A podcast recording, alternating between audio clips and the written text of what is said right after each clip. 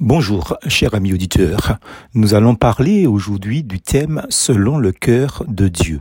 Dans Acte 13, verset 22, je cite, J'ai trouvé David, fils d'Isaïe, homme selon mon cœur, qui accomplira toutes mes volontés. Un autre verset m'interpelle dans cette thématique selon le cœur de Dieu. Il se trouve dans le psaume 44, écrit par les fils de Corée, au verset 19. Voilà ce que dit l'auteur. Nous n'avons pas fait marche arrière dans notre cœur. Nous ne nous sommes pas écartés de ton sentier. Dans d'autres versions, notre cœur ne s'est point détourné.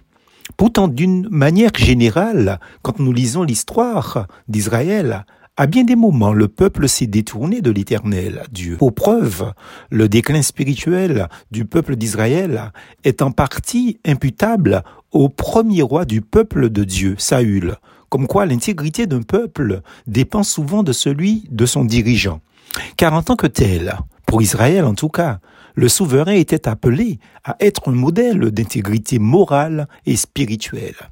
Nous savons que pour Saül et pour bien d'autres rois après lui, ce sera rarement le cas, hélas. Dieu avait besoin d'un roi serviteur et fidèle, accomplissant toute sa volonté. Dans un contexte d'immoralité, de médiocrité spirituelle, où trouver un tel homme? Un responsable et un roi humble, vaillant, serviable, s'oubliant lui-même, donc désintéressé, pour s'occuper de ses sujets. En cette période de trouble, les regards se portent vers un jeune enfant guerrier, non pas dans une troupe de soldats, mais un enfant berger derrière un troupeau. Ainsi, Dieu choisit un enfant, mais déjà avec un cœur de berger.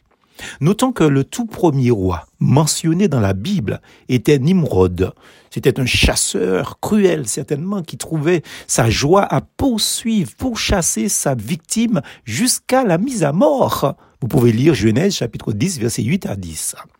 Quand Dieu fit le choix d'un roi selon son cœur, ce ne sera pas pour traquer les brebis, mais ce sera un berger, tel le divin berger Jésus-Christ, dont la joie sera de paître son troupeau, à le conduire près des eaux paisibles, à le protéger des prédateurs, des charlatans et des mercenaires. D'où les propos de Jésus à Pierre, et ceci à trois reprises. Paix mes brebis, paix mes agneaux. Jean chapitre 21, verset 15 à 19 à lire. En fin de compte, Dieu n'établit pas de tyrans, de charlatans pour écraser ses enfants, eux qui sont déjà si détestés et malmenés dans ce monde où ils sont véritablement haïs, que tous les enfants de Dieu, Jean chapitre 1er verset 12, est ce discernement spirituel. Au niveau individuel, maintenant, si nous nous sentons rejetés, si rien dans notre apparence n'attire les regards des hommes, rappelons-nous que Dieu nous remarque, il a un plan pour notre vie. Mais la question est de savoir si nous, nous sommes dans son plan prévu pour nous. Si ce plan est d'amour et de grâce, il n'exclut pas la formation divine, donc la correction. Cessons de nous agiter. Les orgueilleux tels Eliable, le frère aîné de David, les prétentieux et les arrivistes comme Saül s'excluent d'eux-mêmes du programme de Dieu, du programme divin. David, pour information, est resté 20 ans à partir de l'onction, donc après son appel à devenir roi, avant de monter sur le trône d'Israël. Ne précipitez pas le temps de Dieu et ne laissez personne vous pousser dans une position que Dieu n'a pas encore décidée pour vous. Comme on dit dans ma langue matiniche, les conseillers pas les payer. Dieu veut nous appeler aujourd'hui, certes, pour donner un sens et un but à notre vie, pour donner un sens, un but à votre vie, mais aussi pour impacter la vie de nos semblables.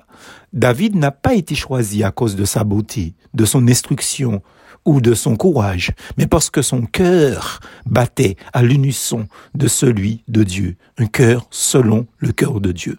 Il avait un cœur suffisamment humble pour apprendre et attendre afin de servir son Dieu. Fausse en Jésus.